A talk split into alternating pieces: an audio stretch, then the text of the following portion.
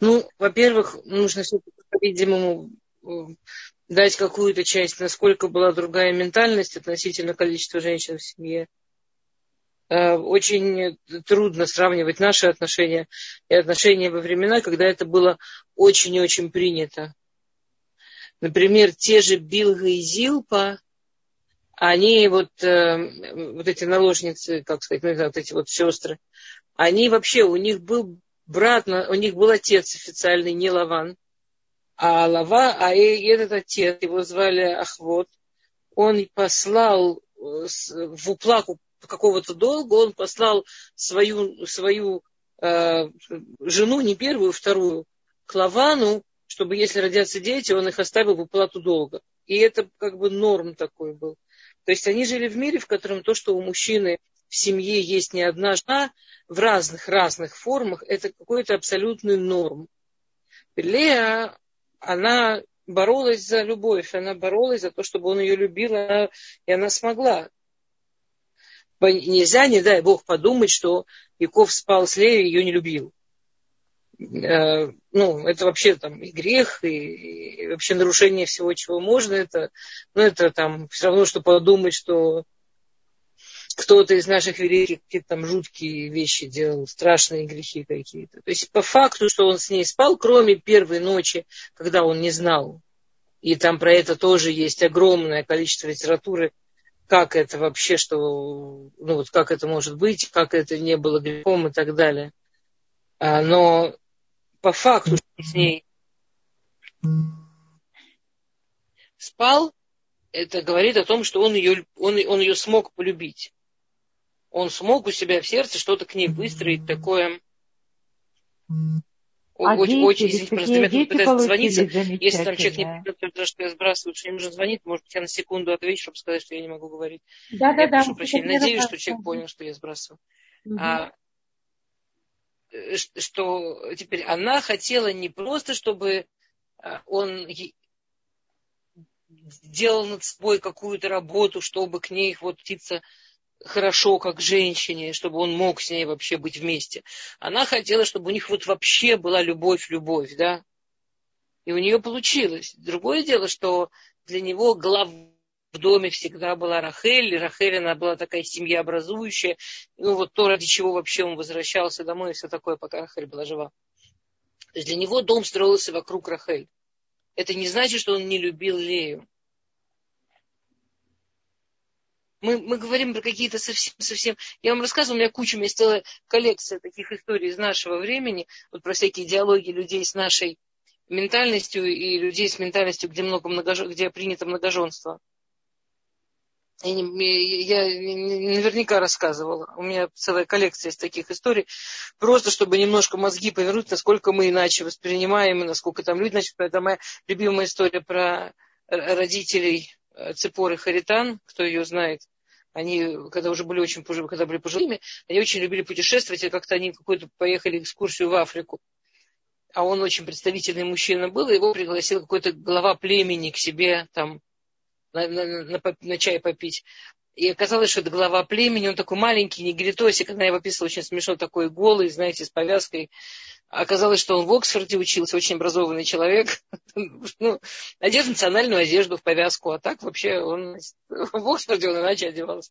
В общем, и он такой, как царек местный. И на него этот вот очень пожилой Раф Купер, он произвел такое впечатление, что он ему предложил одну из своих дочек лет десяти в жены и Раф не знал, что делать, сказал, я, я просто в нашей культуре, я это не решаю, это моя жена решает. Ну вот, скинул на нее. И это, значит, отодвинул это в Раф Купермана, сел рядом с Рабанит и говорит, ну вот подумай сама, ну ты же не глупая женщина, раз у тебя такой муж. Значит, ты не глупая женщина. Вот что тебе все самой? Ты уже не молодая, что тебе самой бегать, убирать, делать? А так несколько, вот я дам, еще может кто даст, несколько жен молодых заведет.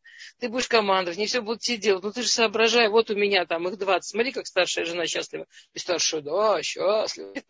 Это очень всякие ментально другие вещи. То есть он действительно считал, что то, что взрослая женщина не хочет юных девушек водить в свой дом дополнительными женами, это тупо от глупости. И так далее. Окей. А, То есть часть из этого это ментальная часть, что нужно понимать, что Яков дал Лею, хотя Рахель для него была Акера Табайт, она была для него вот основой дома. Вот. Она была его дом, она была, она была его вот семья. Окей, есть еще какие-то вопросы по прошлой встрече? Мысли, идеи, ассоциации, все что угодно? Да, да, я задавала вопрос, просили э, повторить его в начале урока. По Ой, вы не могли бы чуть э, громче, я вас да, не да, слышу. Э, по-моему, я на максимум сейчас. Мне, в, в, проверьте звук, я, я, я вас не слышу, Лен. Не, не слышите сейчас? Еленочка, проверьте а... звук, я вас не слышу. Сейчас? Я попробую через наушники. Может. Давайте попробуем. Да, ну скажите погромче. Сейчас ну, слышно важно, меня? чуть погромче тогда. Да, я прям вот э, да. громко. Э, я, я спрашивала, задавала вам вопрос в конце прошлого урока по поводу семерок, что э, такое ощущение, что семерки э, в жизни, э, в жизни э, Рахель и в жизни Якова. То есть Яков учился 14 лет в Бейт Мидра. 14 эм, лет они, по-моему, прожили вместе, и 21 год Рахель, по-моему, должна была выйти замуж. Ну, в общем, я такую заметила закономерность по, по поводу семерок. 7 лет все время. И второе, я не очень-то поняла на прошлом уроке. Вы меня слышите сейчас нормально через наушник? Меня слышно? Мне очень хорошо. Я не знаю, как Эстер. Почему Эстер? Если да, второй вопрос. Я тоже слышу. Я ну, не я понимаю. Да, я одну просто, секунду, если можно... одну секунду, я... Одну секунду. Алло, послушайте, я урок даю, я не могу сейчас говорить, я посреди лекции, я с людьми. Алло. Алло.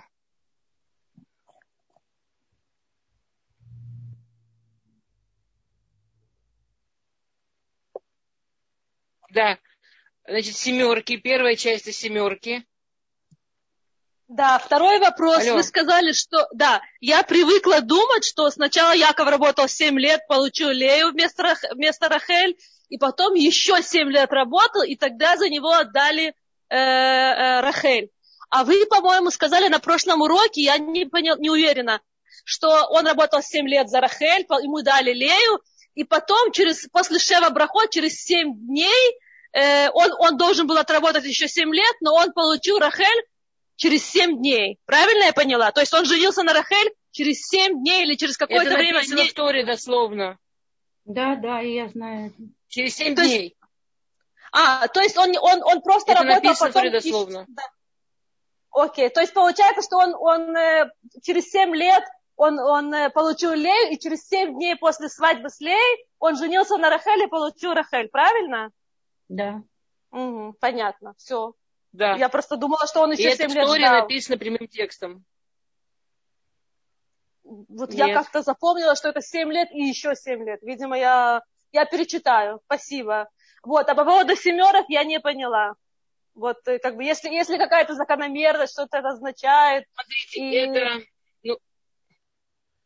у нас есть понятие, да, у нас Орахай Макадош пишет в начале Сефер Берешит, и оттуда учится в, очень много разных мест. Это все приходит у нас, да, из э, самых э, первых мидрашим, из Кабалы, что э, цифры, у всех букв и у всех цифр есть своя коннотация.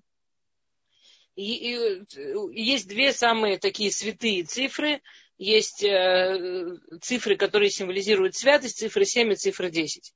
При этом цифра 7 символизирует святость внутри физического мира, а цифра 10 символизирует абсолютную святость вне физического мира. То есть все это, это э, истории, которые связаны с Яковом и Рахель, это не единственные истории, которые связаны с семерки. Скажем, если вы посмотрите всю историю о захвате Израиля, она будет вся вокруг семерок.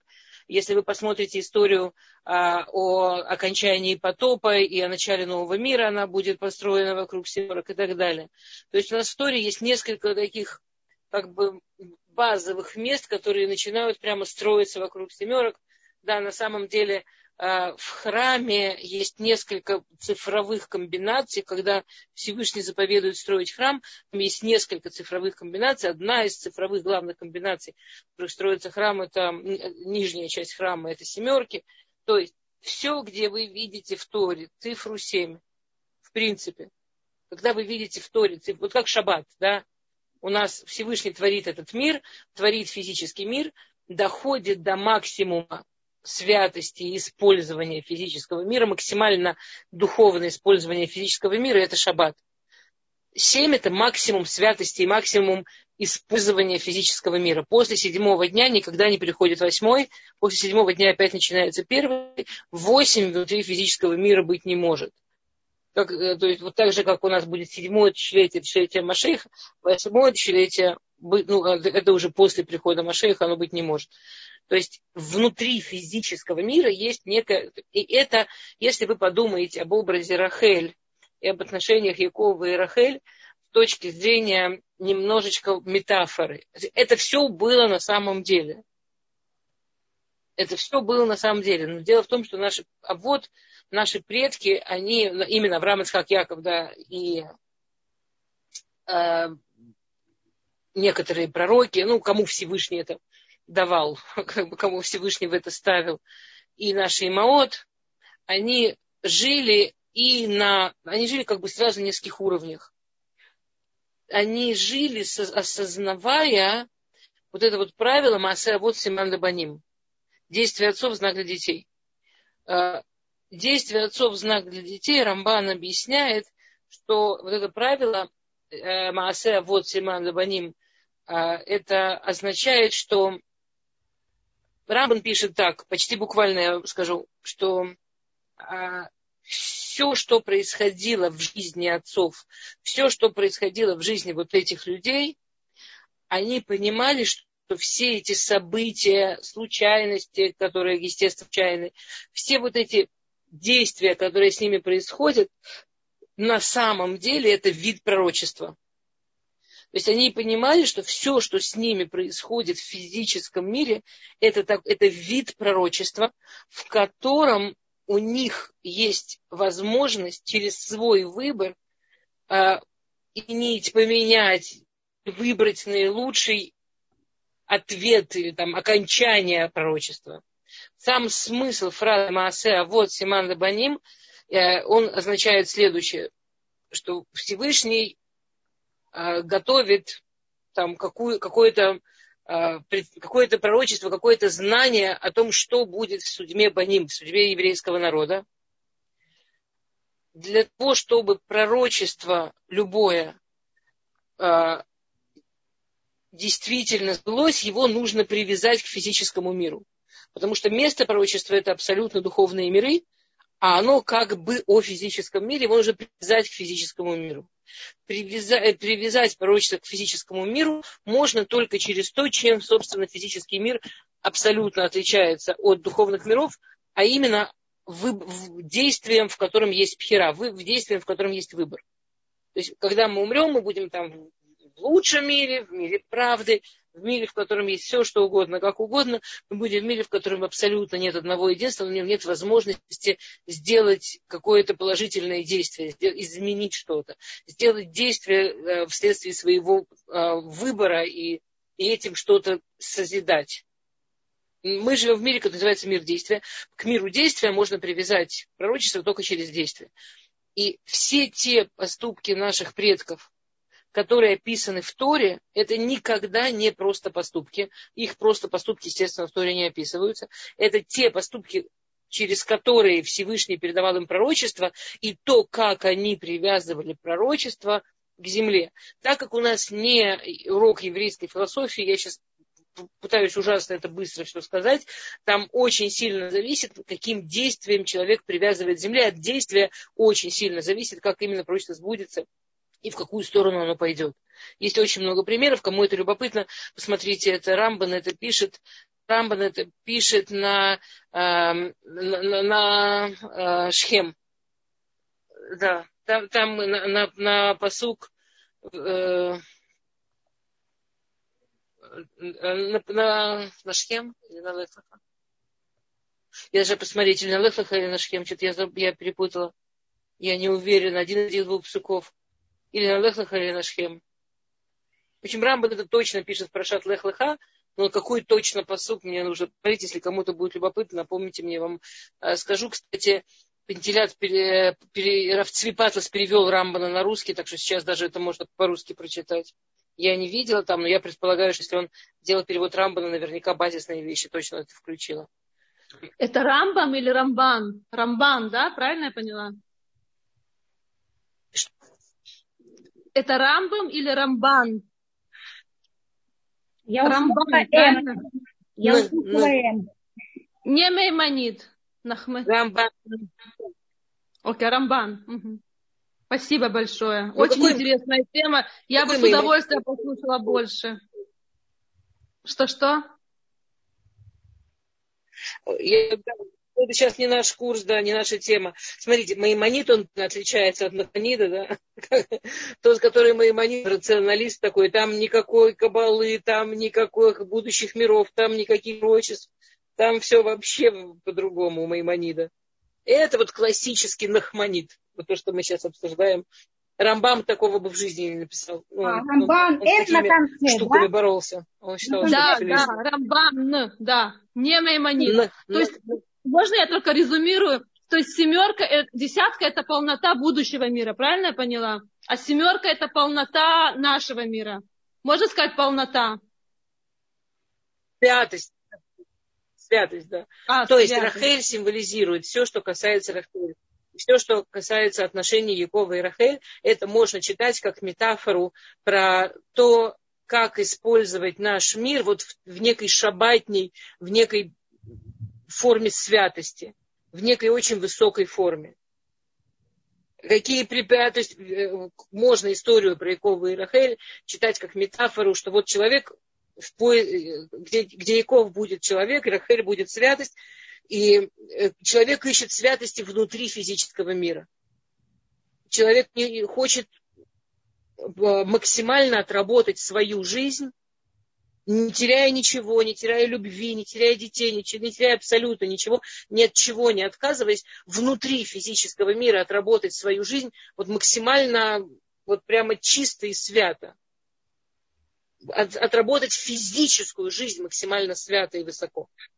То есть вот а можно всю эту историю видеть как метафору.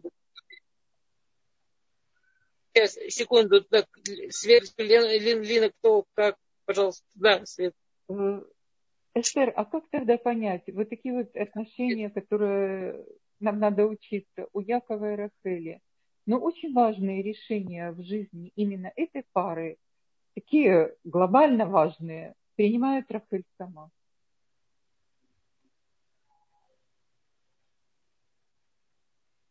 Не посвящая Якова ни в какие детали. Ну, если мы говорим с точки Вот, Если мы допустим, говорим с точки зрения обычной жизни, а вот что... когда она этого башка, когда даже этого башка она забрала, она с Яковом не посоветовалась, она его в известность не поставила. А это, как оказалось, вообще судьбоносное было испытание для них. То есть она сама решала такие глобальные Если вопросы. говорить с точки зрения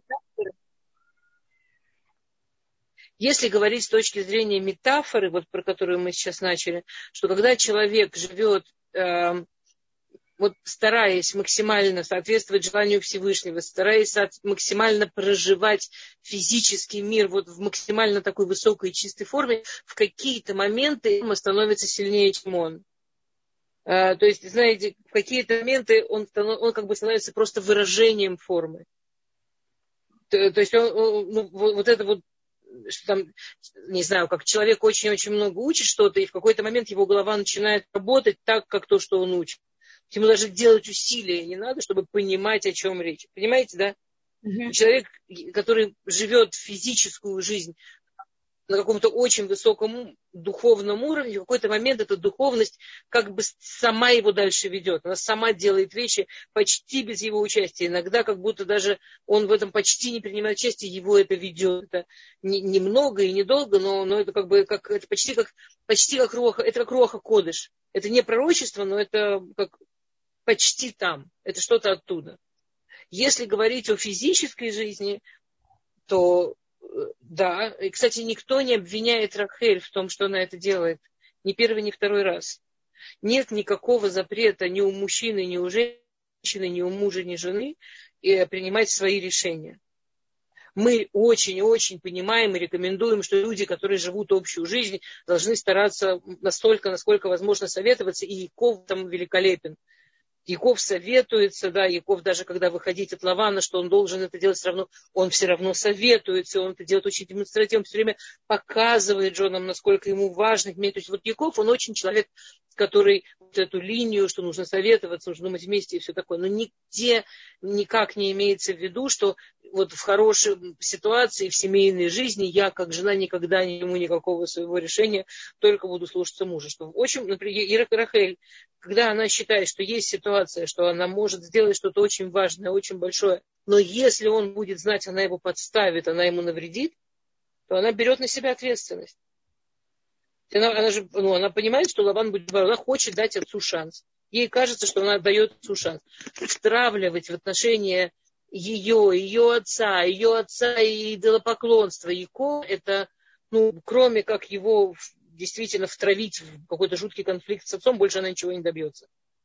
А, то есть Спасибо. нет идеала вообще, вот честно, в еврейской системе нет идеала не принимать своих решений, если я замужем. Вот вообще нет да, есть идеал всегда стараться в релевантных ситуациях как можно больше вместе советоваться, но, но это вообще никак не спорит с тем, что ему должны, ну, должны быть ситуации, а, Ицхак и Ривка, когда женились, а, то у них в брачном договоре он ей написал, она же маленькая была, она еще не очень понимала, но он ей написал, каждый день у нее будет свои э, два барашка.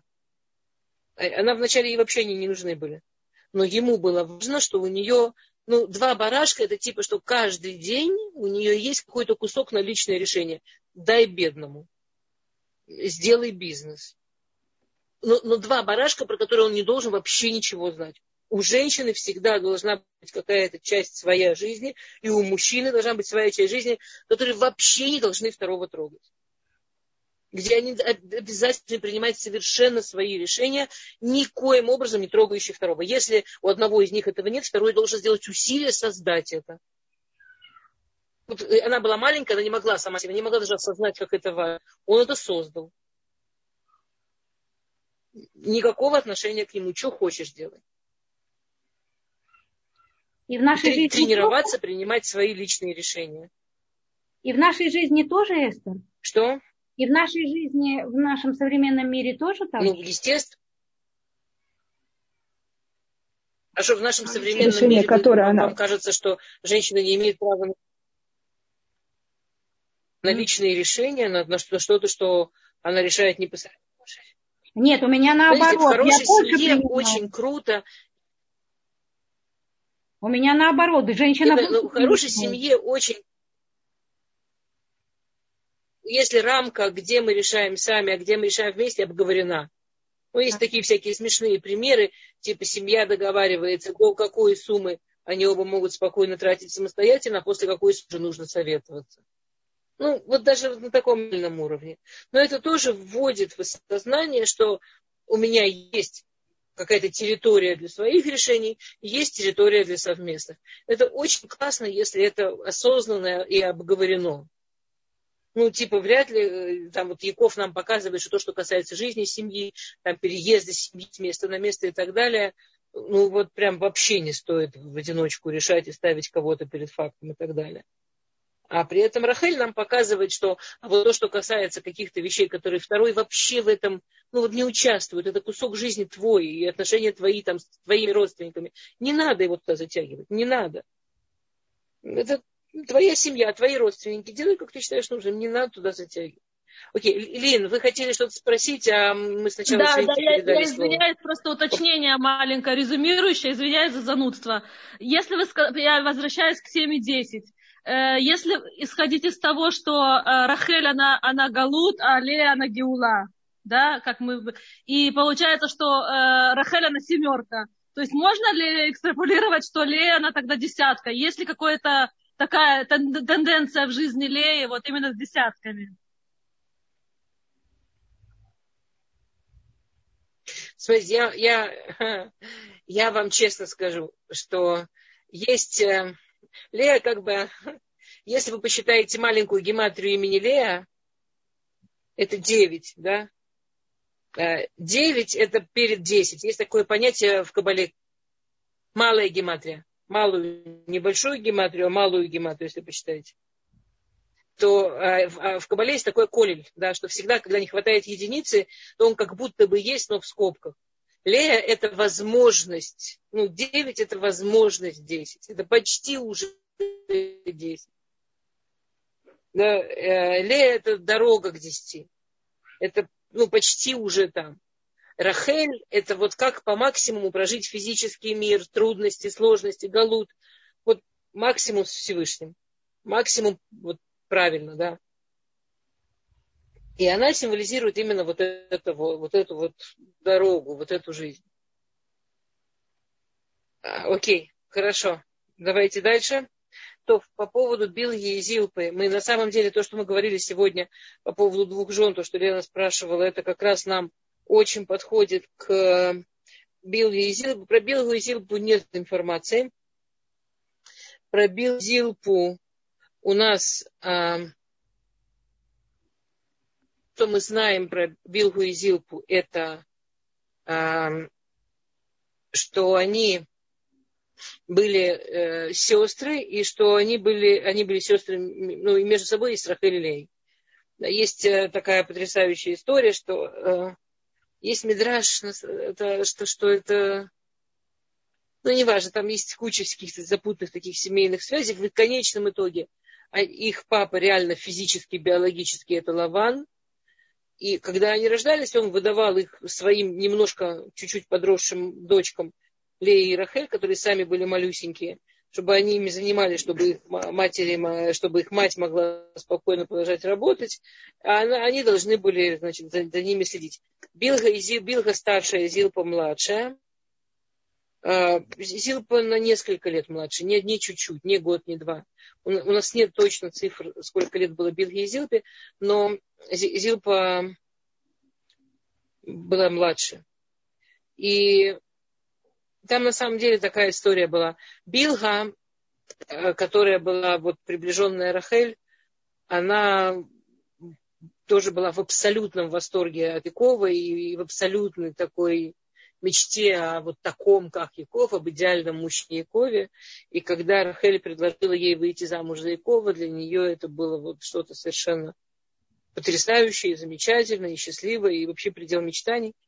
Она, она беременеет, и она действительно воспитывает детей вместе с Рахель, и у нее просто все очень э, э, положительно, все очень положительно. То есть, когда Рахель умирает, Яков переходит, свою кровать переносит к ней. Когда Лея, там потом какие-то были с Леей вещи, и Яков это сделал по-другому, но когда Лея заболела, опять он перешел к Билге. То есть Билга это была... И потом, как э, Лея умерла, э, значит, умерла Рахель, потом умерла Зилба, потом умерла Лея. Э, Билга жила дольше всех. То есть э, в конце жизни Якова на самом деле с ним была Билга. Она прожила самую долгую жизнь. И она пользовалась огромным уважением всех детей. Все, где написано про Юсефа, сказали Якову, передали от Якова. Вот все эти как бы фразы, которые про, про связь между Яковом и, и Юсефом, это все было через Билгу. А, когда Юсеф дарит Якову подарки, например, там написано, что он послал там 10 верблюдов, там сразу написано 5 для Якова, 5 для Билги с подарками. То есть она пользовалась огромным, огромным уважением от всех детей, от всех жен Якова. А, и когда Лея хотела то же самое сделать с Зилпой, на самом деле для них, для всех, вот это вот вводить еще одну жену мужу, это было, несмотря на ментальность и так далее, что-то очень-очень болезненное.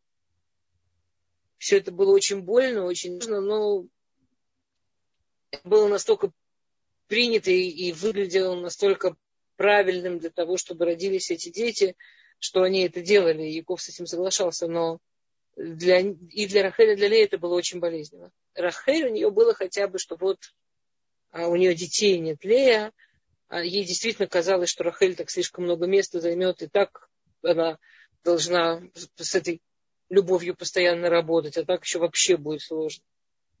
И Зилпа не была в таком восторге от Якова, как Билха. То есть Зилпа, она, э, во-первых, она была юная, она была самая молодая из всех. Во-вторых, знаете, девочки тоже по-разному развиваются. Девочки, которые уже в юности там хотят семью, и хотят любви, и хотят детей, обо всем этом мечтают. А есть кто вот вообще не в ту сторону. Вот Зилпа, она вообще как бы такая девушка, которая, ну вот она была очень юная, она была очень юная. У нее месячные не, не, не, сразу пошли, у нее как-то все так очень, ну, и Лея очень сильно ее агитировала, а она очень доверяла Лее. И получилось, что она больше выходила замуж, потому что она доверяла Лее. Ну, то есть Билга, она, у нее была своя огромная любовь к Якову, своя. А у Зилпы была больше такая сестринско-материнская любовь к Лее. Ну, сестринско-дочерская такая любовь к Лее, доверие к Лее. То есть она понимала, что Лее плохого не посоветует, если Лея совет, значит, все, все правильно и замечательно, но для нее самой это было все. И, и, и с Яковом у нее не так как-то ей это было не, не очень. Даже она там, она единственная про всех женщин написана а, Ветагар Ватилет, и забеременела и родила, а она единственная, про кого написано Ватилет, и родила, как будто она не беременела. Она как-то умудрилась даже не очень понять, что она беременная, она как-то вот не была туда. Она пока поняла, что она беременная, она уже фиг знает, сколько была беременная. Чуть ли не перед родами поняла, что, что вообще рожать надо. Она была э, юная, как-то ее так все воспринимали, что она ну, самая младшая, юная, что даже как-то им в голову не пришло, что она это очень быстро забеременеет. Ну, как, пока они все садили, она вообще была не там. Вот. И, и ее, и она, и она умерла рано. Да. То есть, по-видимому, она вот как-то такой была часть семьи Якова, которая, с одной стороны, очень у нее были большие возможности, она хотела этого мозгами, но вот как-то у нее не очень по-видимому, получилось с, эмоциями это все подружить. А, вот такие, то есть история Зилпы, на мой взгляд, такая сложная история очень про, про выборы женщины, даже юные женщины, да, про то, насколько удается, чтобы тело дружило с головой, а голова с чувствами. Такая вот непростая, не, не очень, я вам честно скажу, я вам это все рассказываю, это в Мидрашим, да, вот достаточно намеками э, передается, но вот, по-моему, важная история для женщин, для нас про нее подумать. Угу. Это, в общем, все, что есть про белую зилку в наших источниках. И э, если нет вопросов про Билгу и Зилпу, то мы идем дальше, мы идем к Дине. Как вы? Алло, дамы? Нет идем вопросов? К Идем к Дине. Идем к Дине. Дине. Так интересно, да, конечно. Очень мало про Дину. Окей, хорошо. Вот про Дину как раз много. Ну, относительно. Угу. Про Дину как раз много. А, мы с вами немножко начали э, говорить в прошлый раз, что Дину назвали Диной, потому что а, потому что Лея ее дана, потому что Лея судила быть девочкой. То есть э, есть, э, действительно, есть Мидраж, который говорит, что ты должна была быть мальчиком. Что она должна была быть, э, родиться, быть мальчиком, родиться, чтобы из нее произошла Лена. И Лена, и Лея так жалела, пожалела Рахель, и так было жалко Рахель, у которой, на которую тогда останется всего один ребенок, всего один сын, даже меньше, чем у Билги и Зилпы, что она настолько сильно молилась Всевышнему, настолько сильно просила Всевышнего, чтобы Рахель не, не, не Рахель в это же время тоже была беременная. И Рахель родила Юсефа. То есть э, есть мидраж, который говорит, что ее Лея спасла, что у Леи должна была родиться девочка, а у Э, Рахель должен был родиться мальчик.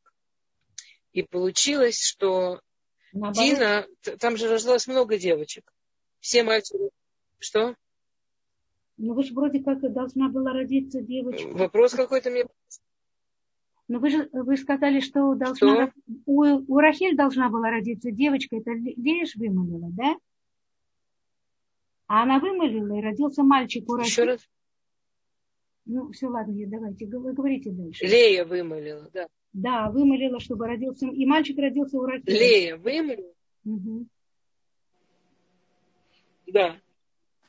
Но, э, скажем, да, блин. А, можете, да, спрошу. А, а если, если она так хотела, чтобы у Рахиль тоже были дети, и она знала, что 12, и у нее 4, зачем тогда она Зилку давала в жены? Как бы она же этим забирала вот этих вот детей и у Рахиль тоже, и у себя, нет? Может, не надо было вот эту вот жену давать еще четвертую ему? Не, ну просто когда она давала Зилку, у нее было 4. А когда она сейчас молится, у нее уже шесть, и у них, и у Зилпы и Билги по два. Когда четыре и еще есть восемь, там есть где разбежаться. А когда уже десять и осталось только два, там совсем другая ситуация. Да, да. Она хотела, чтобы Рахель себя ну, как бы, ну, так, ну, равной, как сказать, чтобы она себя чувствовала. Она не хотела ставить уж совсем там максимум с одним, без шансов почти. А, и Дина, как бы у нас есть такая проблема, знаете, вот есть такие женщины, которые говорят, ой, ну вот все, что говорят, вот эта женщина, это мужчина, я чувствую, что про меня это как мужчина. Ну, типа, вот есть женщины, которые такие от природы женственные, и у них такие от природы как будто сверху женственные части, что вот работать над женственностью и над э, таким женским образом – это очень легко. А есть женщины, у которых как будто сверху лежат очень мужские части. Активные, э, э, берущие ответственность, вот это вот все, дающие, да, вот такие очень активные, сильные э, мужские части. Понятно, что в каждом человеке есть и мужские, и женские части. Но у мужчины обычно женские части, они где-то там больше все-таки внутри, а у женщины мужские части, они больше внутри. Да? А то, с чем человек больше и легче обращается к миру, оно чаще по, по своему полу. Оно, оно бывает и не так. Вот у Дины это было сильнее всех, по-видимому, в истории. Потому что Дина это вот действительно единственный человек в истории, который почти прошел смену пола.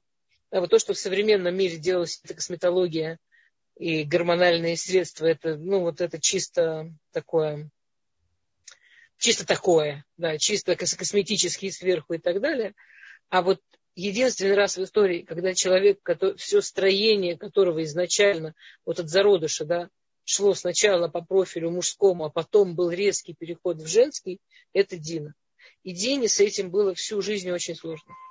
Дине всю жизнь очень сложно вот с этими ее внутренними ощущениями такой самостоятельности, силы, да, вот э, трудности с, с границами, вот все, все, все вот эти вещи, с которыми обычно должны больше все-таки справляться мальчики, а девочки справляются тоже со сложными вещами, но немножко другими.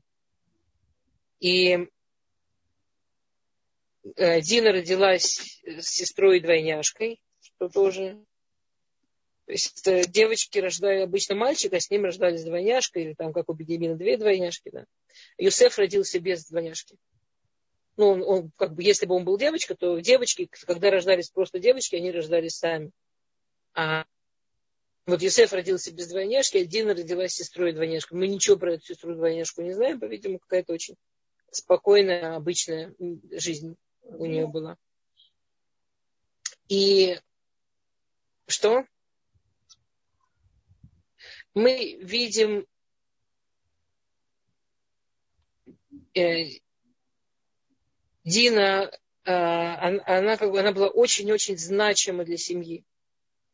То есть каким-то образом, например, она была как бы вот главная девочка в семье. Все остальные девочки, как будто было понятно, э, с кем они будут, с кем, за кем из братьев они будут, да, с кем они будут жениться. Это было как бы все очень очевидно. Дина, Дина, она была вот другая, она была как будто бы вот, ну вот с ней все решалось на ходу, с ней было непонятно, как, как сложится, и, э, за кого он ее будет выдавать замуж, и она была вот, вот она была как бы как, как девочка-наследница, как отдельная девочка, единственная. До такой степени, что есть вот эта вот история про то, что когда они возвращаются, Яков и его семья возвращаются в Израиль, и, и должна произойти встреча с Исавом. Помните, да, там Яков посылал к нему посланников, там целая история. И должна произойти вот эта встреча с Исавом. Очень, э, Яков очень переживался, он молился, чтобы и не быть, и не убить, и не быть убитым. Он себе представляет, что такое его брат, и понимает, как брат к нему относится. И Яков прячет Дину. Вот смотрите, у него есть четыре жены. Все его жены очень красивые женщины. У него есть еще много дочерей. И у, но единственное, кого он прячет, он прячет Дину. Он прячет Дину в сундук, как с вещами, чтобы Исав ее даже не увидел. Почему он ее прячет в сундук с вещами? Что он боялся, что Исав скажет, ты забрал мою жену, отдай мне дочь. И для него очевидно, что если Исав скажет, отдай мне дочь, это именно Дина. То есть как бы вот это вот место Дины, как вот главной дочери, оно было очень сильным. У нее была какая-то очень сильная личность, которая прямо вот э, забирала очень много места, забирала э, очень много, ставила ее на какое-то очень особенное место. Э, Исав действительно ее не увидел, Яков ее спрятал. И в следующий раз, когда мы встречаемся с Диной, да, это вот эта знаменитая история про то, что а, Яков с семьей поселились недалеко от города Шхем, разбили лагерь, и Яков, э, он оживается в Израиле, он а, ведет какие-то бизнес-отношения с окружающими народами, с окружающими людьми. И а, там есть медра, что он в это время, у него была идея как раз ввести туда понятие денег, ну вот э, как идея денег была и до того. Но, но деньги использовались очень мало, очень редко, очень в определенных случаях. А у Якова была идея перевести экономику на деньги. То есть деньги до Якова это было что-то, что вот если прям никак нельзя натуральным хозяйством воспользоваться, там вот ну никак ты барана не перетащишь, там за границу или какое-то большое количество, или человек пришел издалека, ну что-то такое, да, то вот пользовались этим серебром. И это было, помните историю, когда Авраам покупал а, могилу для Сары, там у него требовали, чтобы они были новые, не стертые. Там было какое-то дикое количество условностей, чтобы вообще этими деньгами можно было пользоваться. Яков через свои какие-то экономические отношения со Шхемом, у него была идея ввести деньги как что-то будничное, как что-то намного более упрощенное. Обычно там было а, у него несколько идей, как именно это делать. Это сейчас не, не наша тема экономика в Торе, хотя очень, если кому-то интересно, очень интересно. Если кому-то интересно, интересно, видит автологию. А, и там, да, произошла такая история, что у них а, был а, глава города с говорящим именем Хамор, а у главы города был единственный сын, прям такой принц-принц, его прям все любили, обожали, он такой был селебрист, и все, и такой мальчик э, Шаме, как сказать по-русски, э, вот, э, вот эти вот аристократические мальчики, которые прям всех, ну, он такой был, прям всех восхищал, там супер красавчик, супер, супер, супер, главный вообще, в, в, в, о ком все фанатели, а? неважно, главный такой, кого все восхищались, любили, там вообще э, сходили с ума, такой э, кумир молодежи местный. Э, и его даже его и отец изначально так назвал, и его действительно так прямо называли. Его называли по имени места Шхем. То есть он как бы был для них такой символ воплощения нашего города, вообще там, да, нашей страны. Ну, такой прямо вау-вау. Прям такой жуткий восторг он окружающих вызывал. А, он был молодым, и, и, и этим тоже он очень нравился молодежи, потому что все, что его интересовало, это развлекаться и придумывать развлечения. В общем, в каком-то из очередных переговоров с Яковом они поняли, что там у Якова есть дочь. А, и они придумали, как ее выманить. Они придумали, как сделать так, чтобы ей захотелось вообще выйти. Яков с братьями ушли куда-то там по делам, ну, там были переговоры, была учеба, было все на свете, а они взяли и сделали прям большую-большую такую пати, а, и недалеко от лагеря, где был Яков. Причем они там музыка и огонечки и всякое такое, оно, знаете, как дорога из крошек. Оно почти шло от лагеря Якова, и потом шло, шло, шло, и вот туда там в город, и все это было так украшено, освещено. И Дина прям вот не выдержала, ей очень захотелось, вот Дина, ей прям очень захотелось выйти и пойти и посмотреть. И именно из братьев, и именно вот самой, и именно... То есть она такая, у нее вот это было такое мальчишеское абсолютно бесстрашие, она была уверена, что ей в принципе ничего не грозит. Знаете, как, ну, больше как у мальчиков бывает, что в принципе ничего не страшно, в принципе со мной ничего не может вообще в принципе случиться и так далее, и так далее. А, и у нее, да, было там немножко, знаете, там на других посмотреть себя показать, она очень жила, вот э, там, папа, братья, она очень жила там в ощущении, что она самая красивая, и таких, как она, в принципе, нет.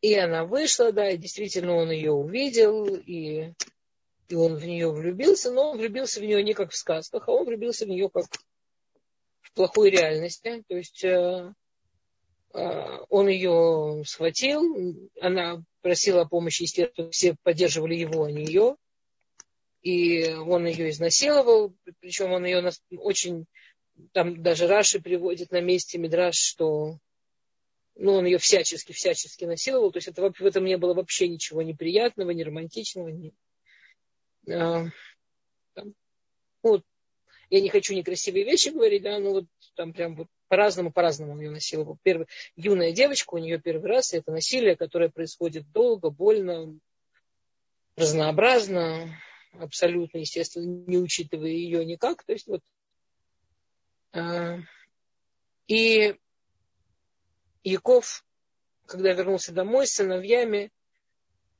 они узнали об этой истории, пока они еще даже не успели как бы это переварить и понять, что с этим делать.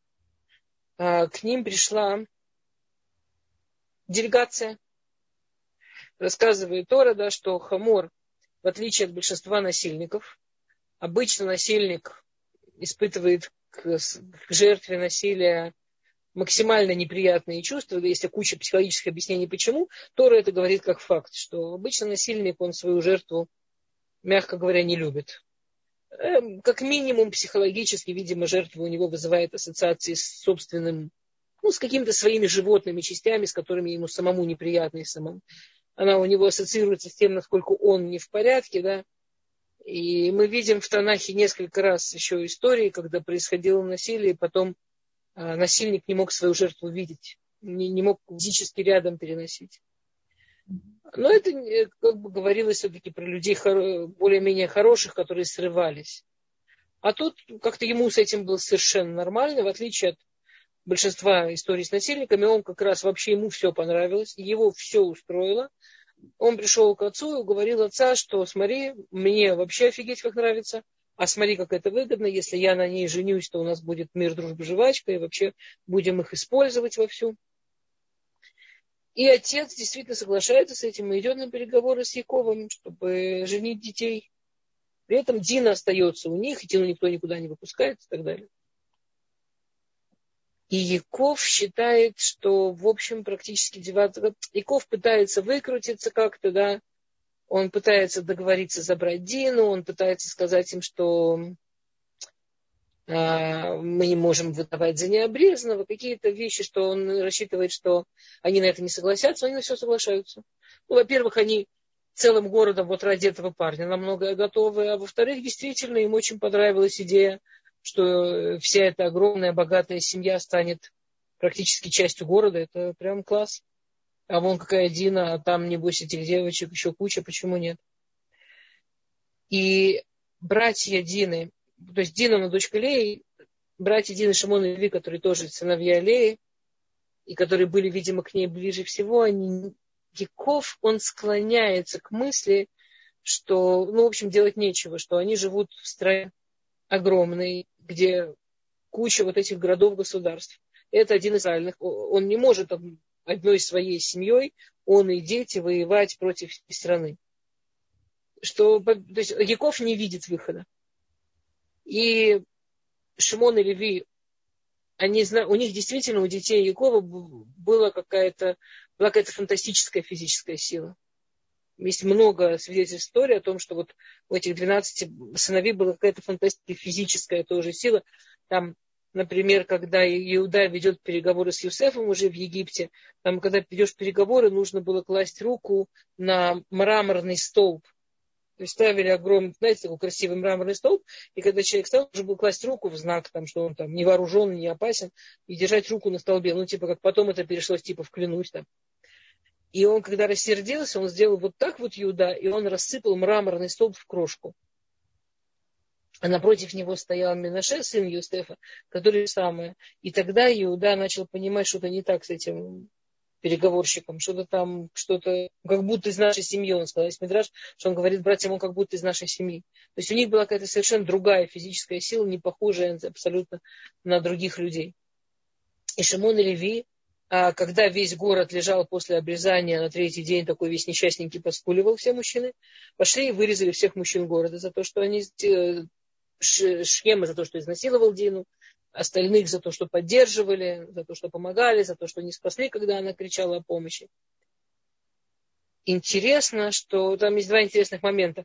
Один момент, что Яков на них сердится и говорит, что вы нас поставили в ситуацию войны, а они говорят, лучше пусть нас, пусть будет любая война и пусть будет все что угодно, но мы не, но только чтобы не говорили, что они сказали такую интересную фразу, они сказали, лучше пусть говорят евреи сумасшедшие убийцы, если тронуть их девочек, если тронуть их женщин, чем говорят еврейских женщин можно безнаказанно насиловать.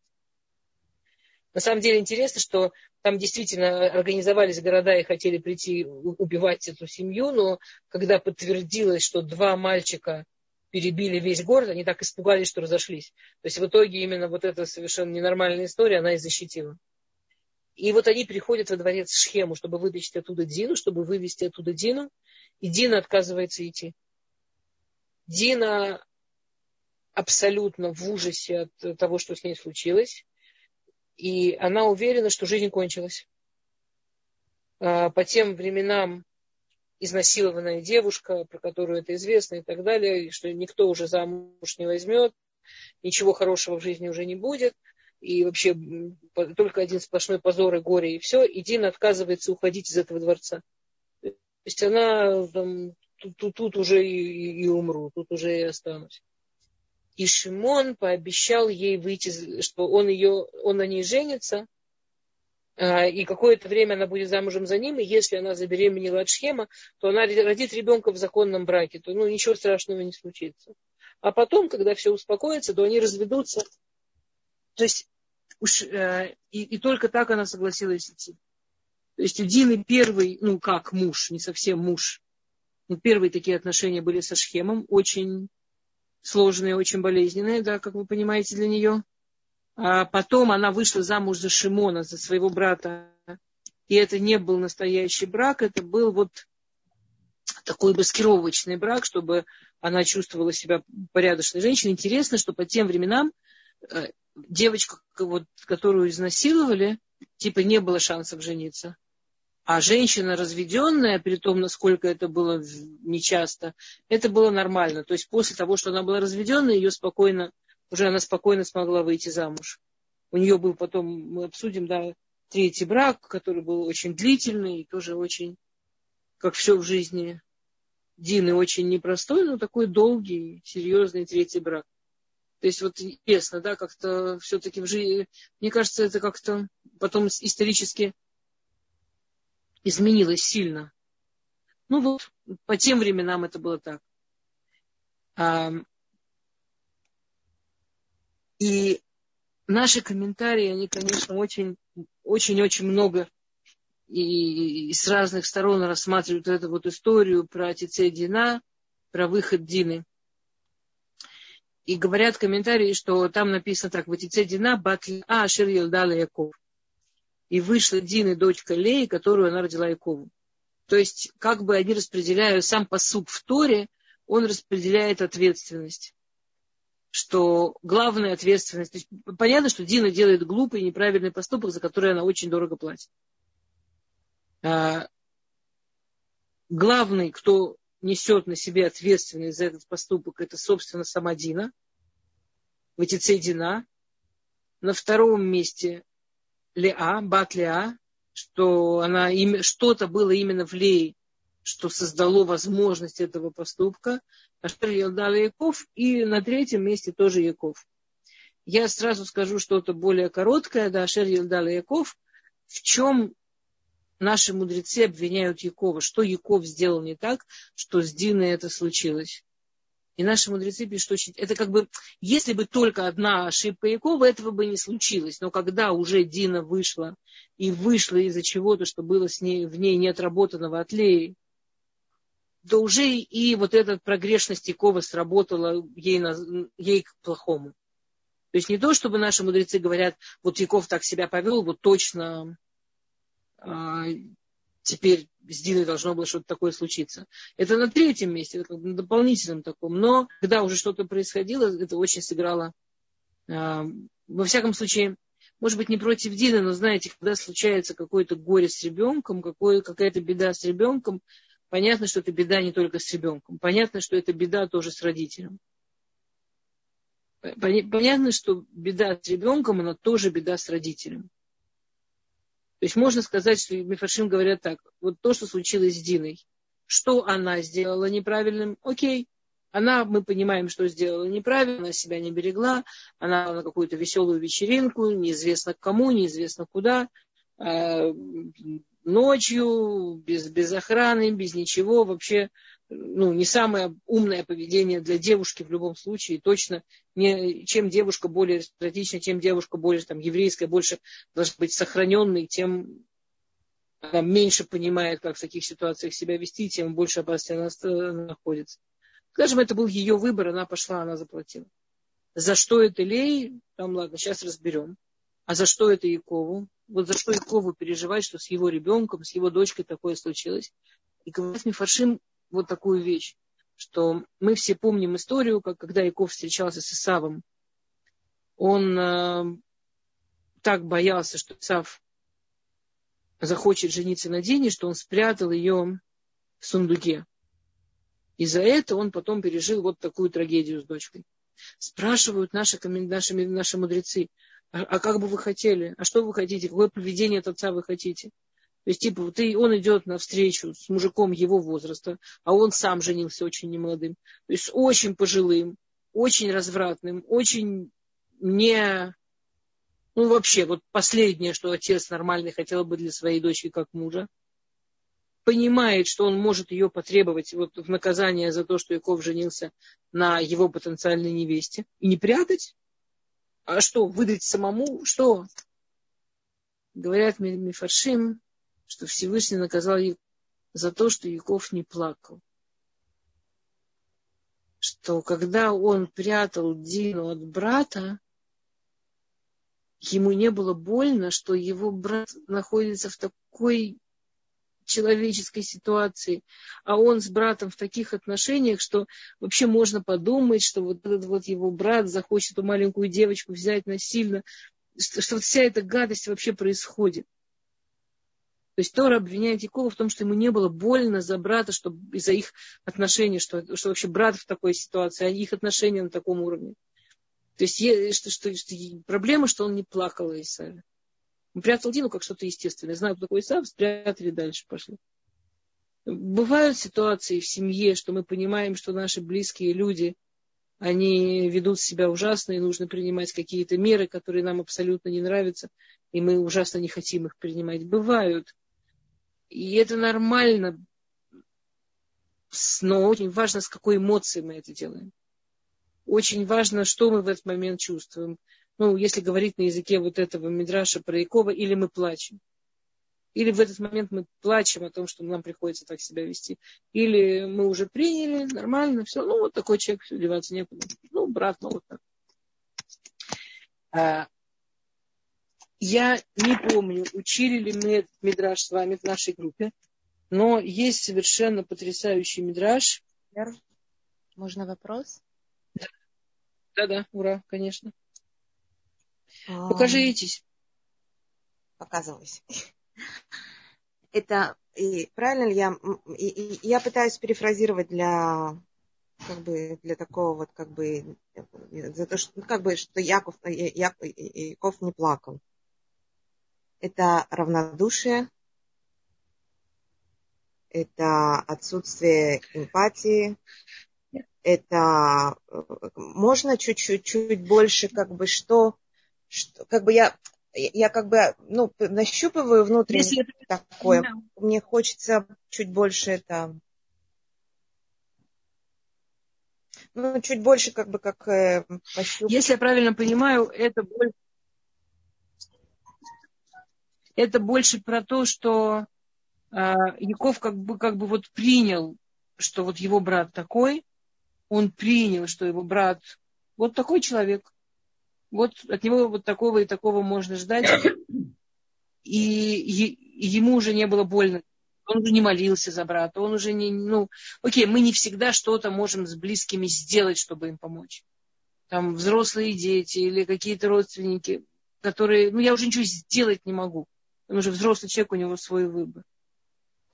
Это но, витур? Не, но если с человеком происходит какие-то неправильные витур, да. Да. Отказ от человека. Ну, типа не, не, нельзя с этим соглашаться внутренне. Окей, то есть это, типа... За это хотя бы нужно плакать, хотя бы молиться за это нужно хотя бы.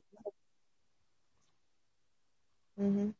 Не принимать. Это... Ну, вот, знаете, мы, мы вот опять, я все время это очень наоборот той культуры, в которой мы живем. Мы живем в культуре, которая говорит, это так, прими это, успокойся, прими, живи дальше. Все это вот так.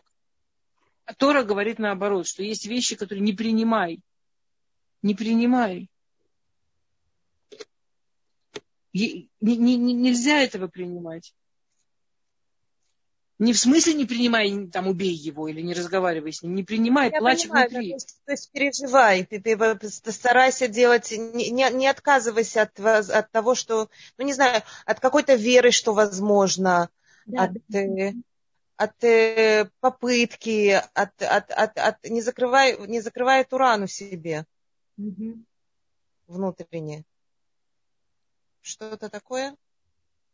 Да, Скажем, как минимум, вот эта вот идея, да, как минимум вот эта идея про то, что мы можем принимать, что что-то там, кто-то ведет себя как-то не так, или ну, вот какие-то вещи, которые не совпадают с тем, во что я верю, как только я это принимаю, в принципе, я говорю там, своему мозгу, своему подсознанию, это нормально, так тоже можно. Это тоже норма, все в порядке. И так тоже норма. Окей. Okay. Спасибо. То есть хотя бы ради себя не принимай. Хотя идея тут, конечно, не принимай и, и ради него. Ну, постарайся, сказать, ну, помолись за него. Ну, ну, ты не можешь физически ничего сделать, но попроси у Всевышнего ему помочь. Не принимай. Очень, ну, мне, мне кажется, очень такая да, важная точка относительно вот, много, много я, каких ситуаций. Я попробую. Окей. Ну, хорошо. Спасибо.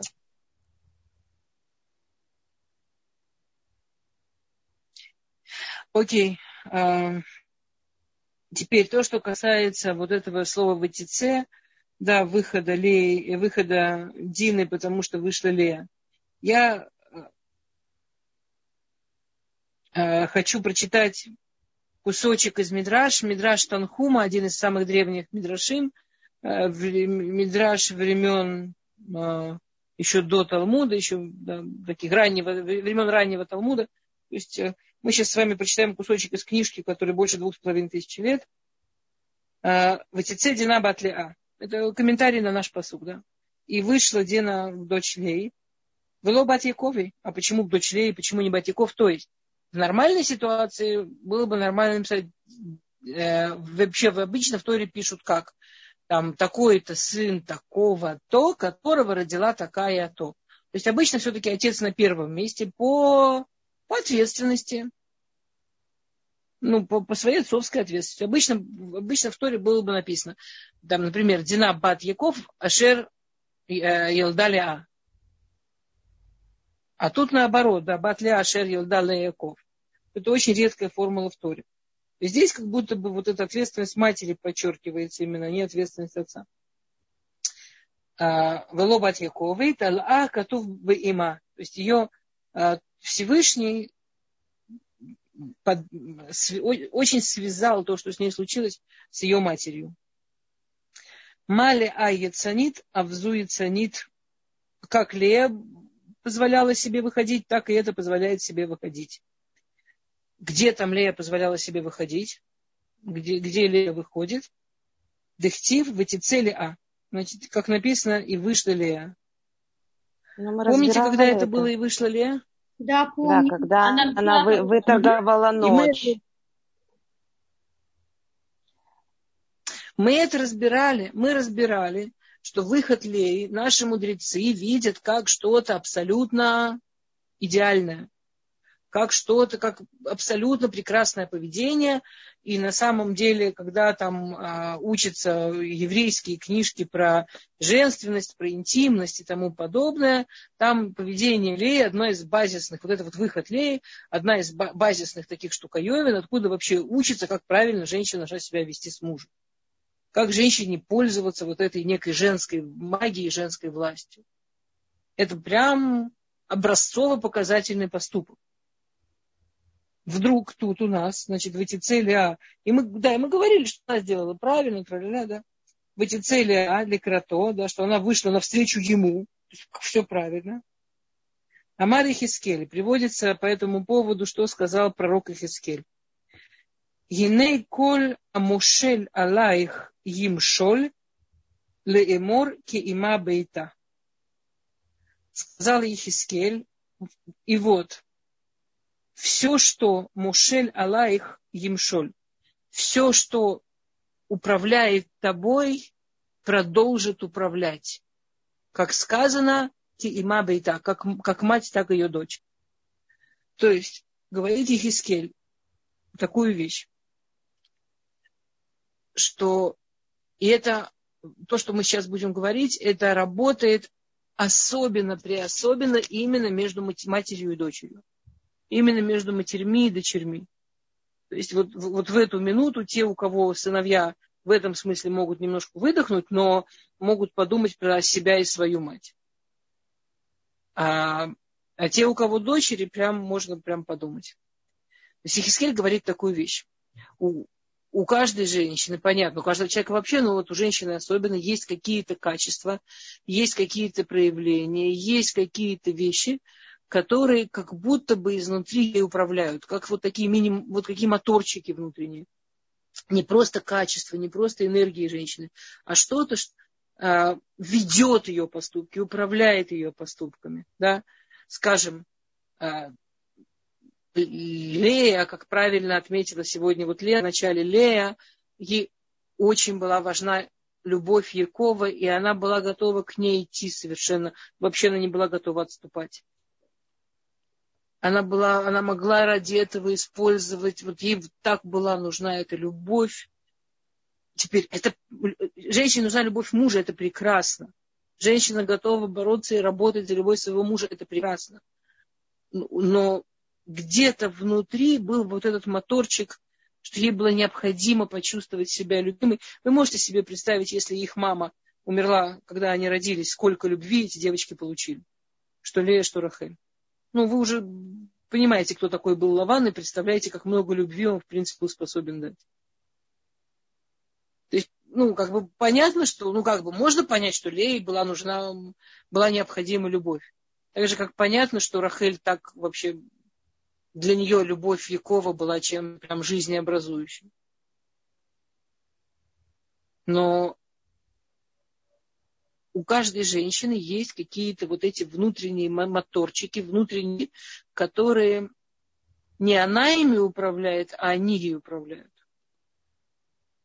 И если мы их оставляем, если мы их не знаем, проглядели, не, не, не доглядели, Коля Мушель Элаих Емшоль, то у этих вот моторчиков остается некая самостная сила, некая своя сила, абсолютно вне зависимости, ну, скажем, вот смотрите, Дина, да, что вдруг Дине так нужно вот это восхищение и любовь? Дина живет в семье, где она, ну, супер залюблена Дина же вообще, вообще не в той ситуации, где росла Лея. У нее есть очень любящая мама, которая вот прям вся в эту любовь к детям, ее после любви к любовь к детям, это вот прямо вот жизнь. У нее и куча братьев, которые в полном от нее восторге и восхищении.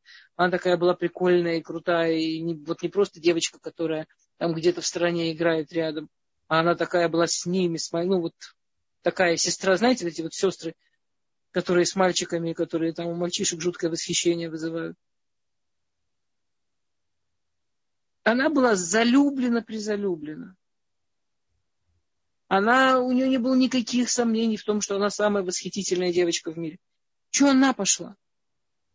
Чего ей не хватало? Что ее повело?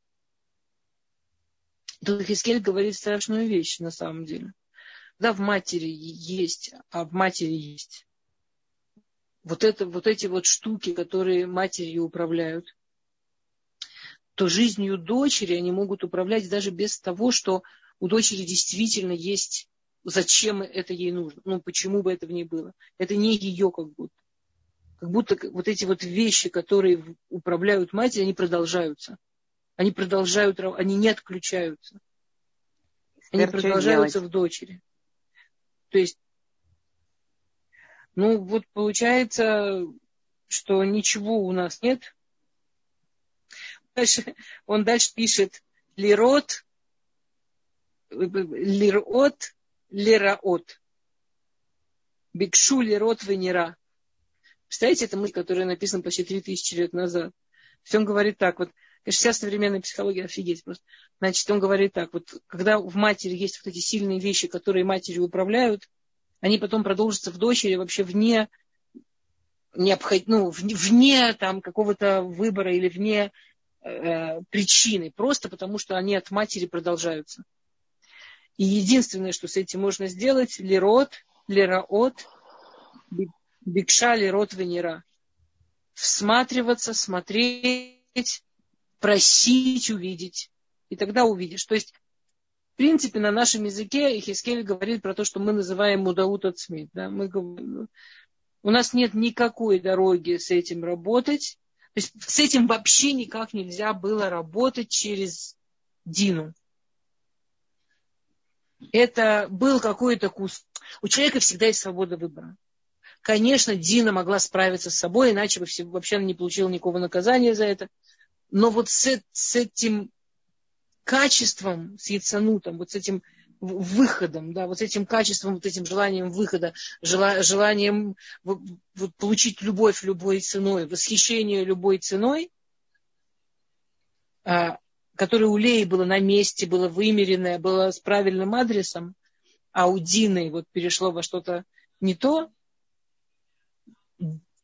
по-настоящему справляться должна была Лея. А как?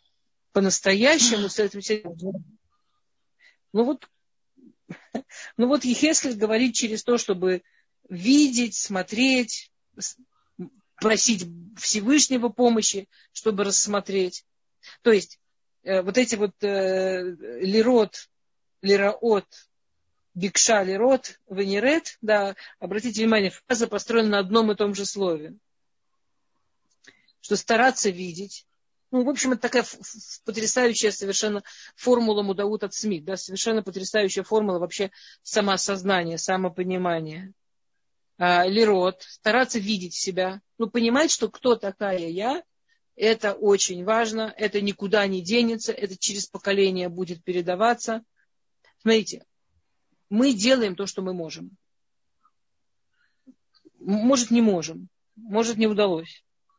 Но продолжаем делать то, что можем. На самом деле это потрясающая штука. Получается, что в любом случае работа над собой, она, ну, это не мистически, она вот по этим каким-то родовым связям в любом случае действует, особенно все, что касается мать-дочь. А, лирот, видеть себя, лираот, стараться вот в этом, прям стараться вглядываться в себя, бикша лирот, просить помощи, чтобы увидеть. Прямо это тема для молитвы. просить, стараться просить у Всевышнего помощи, понять, кто я, что я, как во мне это работает, что, что мне с этим делать. Венерет, и увидишь, и поймешь, и будешь понимать. Теперь, как только мы там чего-то понимаем и видим, наверное, с этим уже совсем иначе можно работать. Тоже что никаких гарантий, но работать точно можно. А, давайте Эстер, в оставшиеся эти несколько минут. Да. А, а, вы говорите, что с этим качеством э, Лея должна была работать. А предположим, а Адина.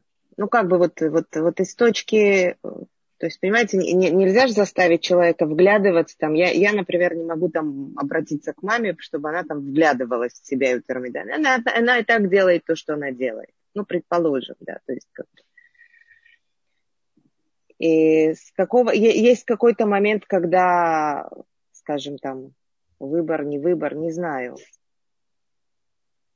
Когда, когда это не, уже... выбор всегда остается. Скажем, на уровне... Давайте так, когда родовые вещи... На уровне Дины был... Угу. Да-да. Да, у Дины был... Вы начали отвечать. Не, вы что-то не договорили, я не поняла, что вы еще говорите. Мне, видимо, звук с опозданием пришел. Э, вот родовые вещи, ну, как бы, когда, как, как бы, грубо говоря, когда понимаешь, что делаешь, ну, то есть, э, как, как, знаете, вот не, нет никакой необходимости, а ты продолжаешь делать да, там нет никакой опасности, а ты защищаешься. Я защищаюсь. Давайте, нет никакой опасности, я продолжаю защищаться. Во-во-во. Да, например. Ну, да, то есть, да, предположим, да, да. страх. То есть такой вот совершенно это самое. И страхи, которые не наши, да. И, и, вот, вот ну, у нас куча не наших со, со, своей, со, своего, со, своей, со своей точки, что я могу с этим делать? Что, вы понимаете, как бы в конечном итоге, даже осознавая, что это там не мой страх, что это там дорот, аль дорот, аль дорот, там вообще там не знаю откуда. Куда?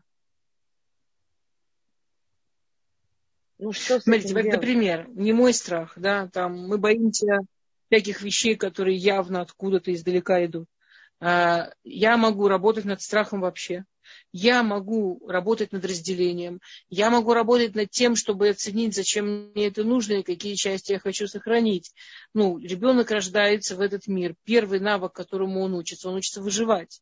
Знаете, мы очень любим, сейчас такая красивая фраза, все любят говорить, давайте учиться жить, а то мы умеем только выживать. Но на самом деле уметь выживать, это сарду, да, это первое, первый навык, который приобретает ребенок после рождения. Это действительно что-то очень важное и необходимое. Страх, в нем тоже есть что-то важное и необходимое. То есть у меня есть материал, не весь материал мой, не над всем в этом материале я смогу доработать до конца, потому что оно не мое. Но огромную работу с этим материалом я сделать смогу. И чем большую работу у меня получится с этим материалом, тем меньше я уже передам дочери. То есть через осознание... Я, я не могу, я... скажем, у меня там какие-нибудь... Э... Через осознание ну, себя... Не только осознание, но сначала никуда не денешься. Ну, э, начинать всегда приходится с сознания, да, деваться-то некуда. Смотрите, например, страх, да, окей, я не могу работать над корнем, там, как у, у меня я сегодня работала с женщиной, а, и, и, и, и, и вдруг оказывается, что она очень боится мужчин, которые выглядят как вот таких, да, мужественных. Что у нее сразу ассоциация на насилие. Теперь она никак, и у нее, я, я как бы знаю историю семьи, у нее никак, вот нигде не выплывает даже намек на насилие. То есть такой классический страх не ее. Не-не-не, сейчас, сейчас, Свет, минутку. Классический страх не ее. Откуда-то этот страх к ней пришел. Окей, она не см... если бы это был ее страх, можно было бы по-простому вытащить, когда там у нее была травма, полечить травму, и дай бог это бы помогло, да? А тут невозможно вытянуть чужая травма. Ну, есть те, кто залезают там в память поколения. Я не уверена, что это правильная дорога. Ну, скажем, спорно, неважно. А, но сам по себе страх, само по себе осознание, что часть того, что я делаю, я делаю хотя у меня к этому нет никаких причин, уже дает намного больше выбора. Или я вам ответила, Маш? А, Свет, не в смысле, что все плохие наши качества переходят в нашу а в смысле, что вот то, что вот моторчики, Коля Мушель, все, вот есть вещи, которые нами управляют. Что есть какие-то вещи у нас внутри, которые нами управляют, которые как будто мы, мы ничего с этим сделать не можем, он нас ведет, но сильнее, чем мы. И это первые вещи, с которыми нужно работать. Потому что вот все, что чувствуется вот таким сильным, все, что чувствуется таким вот прямо сильнее, чем я, вот оно переходит. И То чем, есть это может быть отрицательное если и? Удастся с этим что-то Ну, да, наверное. Спасибо. Ну, да. Мне Окей, кажется, давайте я это и отрицательное пару минут закончим жизнь.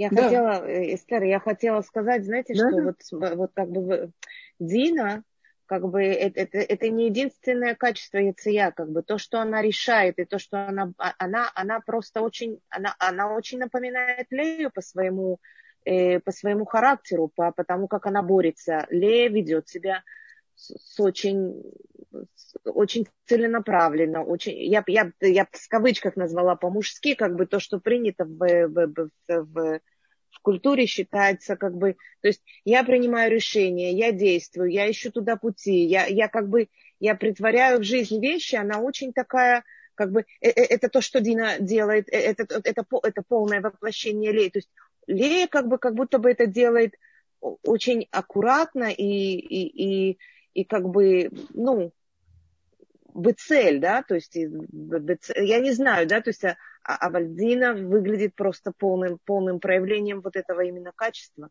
Ну, как потому, как вы рассказываете, она с мальчишками играет, она, она очень, она, она как, как, как наследница, то есть она ведет себя очень, ну, не знаю, вот когда мы Лею разбирали и говорили, что она э, я вам скажу, в чем мне кажется, как бы, Дина, вы, я, я с вами согласна. Я, я с вами согласна во многом. Есть одна вещь такая, в чем Лея, она, ей очень понятна ее цель, она с ней очень согласна, и она очень целостна в том, что она делает в своей жизни. Дине предстоит еще очень долгая дорога, пока она действительно сможет принять свою жизнь. Чтобы в ее жизни все складывалось как-то вот, вот, ну вот не совсем. Там, когда она развелась с Шимоном, ну, там про снат мы поговорим в следующий раз, да, что ребенка отдали или там украли, неважно, что бы там ни было, но ребенка этого она потеряла. Э, не, не, не, не в смысле родила, но, но, но не могла воспитывать. И потом она выходит замуж за Йова. Что с одной стороны Йов, это Иов, знаете, все знают такое. Как, это знаменитый Иов, это его, жена она его? Вау! Вот все, что книги Иов, там, помните, у него там постоянно есть диалог с женой. Все, кто читали книгу Иов, вспоминайте, у него там это был такой все прекрасный, у него была жена такая вся супер прекрасная, дети, а потом Сатан там начал против него воевать, и у него умерли дети, и он сидит, страшно горюет, а еще приходит жена и почти его добивает, помните? Угу. Там страшно, у нее там длительный такой диалог с женой, что жена вообще не может принять, что как он допустил, что такое случилось, и обвиняет, и ну, добивает практически. И потом там жена как-то тоже Иов, он это все, вот, вот у него получается принимать все. У жены намного, жена просто там воюет, ей очень тяжело с этим всем. Потом как-то вот жена тоже все это начинает принимать, и потом вот у них опять рождаются дети, и как-то восстанавливается семья. Вот, вот эта вся эта история, вот если вы подумаете о, о книге Йова, как э, не, не со стороны Йова, а как историю про эту самую жену, а эта самая жена Надина. То есть вот у, у Дины дорога к вот некой целостности в цели, которую она, она еще взяла время. Ей очень просто. Ей не просто, что ее, скажем, скажем, вот она вышла замуж за Йова, для нее это было очень трагично. Вообще выйти замуж за необрезанного, выйти замуж за нееврея, при том, что Йов был один из трех там, величайших праведников, которые вообще жили в ее современности. Угу. Он был очень прекрасный, праведный, потрясающий человек. Но для нее то, что ей пришлось со всеми ее жизненными историями быть замуж за нееврея, за необрезанного, за не человека из семьи, для нее это была абсолютная трагедия. Она ну, вот по-настоящему, видимо, до конца жизни этого не смогла принять и так далее. Я не поняла, это нее очень... за Иова или, осна, или Аснат? Аснат за Юсефа. А, окей. Ты чего, Леночка? Аснат вы замуж за Юсефа. Я не поняла просто... Один как... из Иова. Вот вся эта история про Иова. Иов третий типа муж Дины. На самом деле первый настоящий, но вот ну, третий мужчина в ее жизни, не знаю, как сказать. А она забеременела от То есть от жизнь Шхема. она прожила с Йовом. А почему Иов не стал ну, делать сна, обрезание? Да. Ведь Шхеме стали делать обрезание, а Иов не соглашался. Он же не в Шхеме. Ну, Шхем, даже Шхем бы согласился сделать обрезание, чтобы жениться на Дине, а, а Иов не, не захотел. Да, но от них это потребовали. От них это потребовали, хотя это было требование совершенно не ну, да, да, я понимаю насилие, но, а вот Иов, вот видя всю семью Якова, потянула его. Смотрите, евреи никогда не занимаются, как это, миссионерством. Евреи, в принципе, никогда не миссионерят, никогда никого, никому не предлагают к нам приблизиться, никому, никогда никого не агитируют того, кто не еврей, делать. Человек должен найти сам, захотеть сам, искать сам, добиваться сам. Иов, он сделал громадную дорогу в смысле близости с Богом, но абсолютно вот иначе. И тогда еще даже не было принятия Торы. Это все-таки, ну, вы поймите, какие времена. Это все еще очень такие правремена, когда еврейство, оно такое больше на вуи, но больше на пророчестве и так далее. И в наше-то время никто бы не еврею не сказал, давай Юр делай. А уж а, я, я не поняла, ну, раз скажем, был, э, у нас точно на это нет времени. Но если вы когда-нибудь будете читать книгу Йова, и я иногда, когда смотрю, читаю книгу Йова, вот сама мысль, что а вот сейчас я читаю про Дину с пониманием ее истории, с каким-то знанием ее истории, ну, по-моему, это миротек, как сказать, по-моему, это завораживающе. Да, да, Лин, скажите. Ой, у меня несколько вопросов по Дине сначала. Э, она все-таки, если был маскировочный брак с Шимоном, значит, она забеременела от Шкема? Ну да. И она ну, родила Аснат. сына? Она забеременела, родила девочку, назвали Аснат. А, окей, все, теперь я поняла, что? почему вы говорили Аснат. Все, все, понятно. Второй вопрос, все, поняла. И второй вопрос по поводу, вы, вы сказали, что она изначально зародышем была, как бы, ну, э, она формировалась как, как мужчина. Э, ну, я помню, вы когда-то рассказывали, Возможно. Э, да, ну что она самая, такой, больше всего мужских качеств у нее было, чем у, кого, у кого-либо. Я помню, что вы говорили про... Девочки. Что-что? Для девочки, да. Про кого мы говорили? Да. Я помню, что вы говорили про Хану, что она в прошлом Гильгуле была мужчина, и поэтому у нее даже также были э, проблемы с деторождением. То есть э, у Ханы были проблемы с деторождением, потому что она в прошлом Гильгуле была мужчиной. То есть она как бы, это все равно сказывалось. А Дина сразу же забеременела. От, э, э, несмотря на то, что она была мы, мы говорили про Сару, например, что он, она была не очень-то сформировавшаяся, да, как будто Батшева, да, ну, как будто семилетняя. И также это говорило о том, что она не очень-то сформировавшаяся, у нее было, были проблемы с деторождением. У Ханы, потому что она была в прошлом Гильгуле мужчиной. А Дина сразу же беременеет, то есть, несмотря на то, что она такой изначально мужской зародыш, да, ну, как бы, вот, непонятно. Все к Всевышнему. Ну, это да, это, это точно не ко мне. Леночка, шикарный вопрос, но это я не видела никого из наших мудрецов. У нее наоборот. Если вы еще раз вспомните Сефер Йов и посмотрите, сколько она родила сначала, когда молодая была. И тоже да. она же не вышла замуж за него молодой, она вышла замуж за третий брак. Ну, она не и вышла, как обычно, да, юная. Она вышла ну, молодой, но не такой юной, как и она родила столько детей. Они умерли, она опять родила столько детей. То есть она была прямо очень давитой, не просто... Вот как-то у нее это не сказалось, да? Да, я... Она и была очень, вопрос, очень... Да, э, по поводу все-таки, вы сказали, что Яков монетизировал, то есть он придумал деньги, а как же расплачивался Авраам Авину за, да. за, за Марат Мах... И если он действительно ввел... Мы как раз это разбирали, вы где были? Вы сказали, Илиночка, что там... нет, нет, вы где были? Мы как раз на этот вопрос отвечали. Вы сказали, что он, да, там проверяли, что они мешают. Мы как раз вот на этот вопрос... Что они гряз, не грязные деньги, это я услышала, но я не поняла все-таки, кто ввел mm деньги, Авраам или Яков? Именно деньги поэтому я спрашиваю. Были. Деньги были деньги были, возможно, даже еще и до Авраама деньги были, но деньги были чем-то очень исключительным, редким, только для каких-то очень особенных сделок определенных, э, когда вот ну никак нельзя было воспользоваться натуральным хозяйством. А Яков, у него было, было несколько там видов идей, как сделать, как перевести натуральное хозяйство на денежное. Это его идея была изначально, он вот с этим работал. Была какая-то его очень большая идея. Потом Юсеф это очень сильно продвинул в Египте уже на мировом а деньги уровне. были в качестве серебра в тот момент? То есть какая, какая валюта была? Мне, вот что мне непонятно. Если известно это. Это было, было серебро, он монетизировал как бы, ну, серебро. развивал, популяризировал идею денег серебра. Это серебро? Или как? Какая? Что было? Идея денежных отношений, да. Это кесов, кесов, кесов, кесов. Кесов, да? То есть это серебро? Кесов.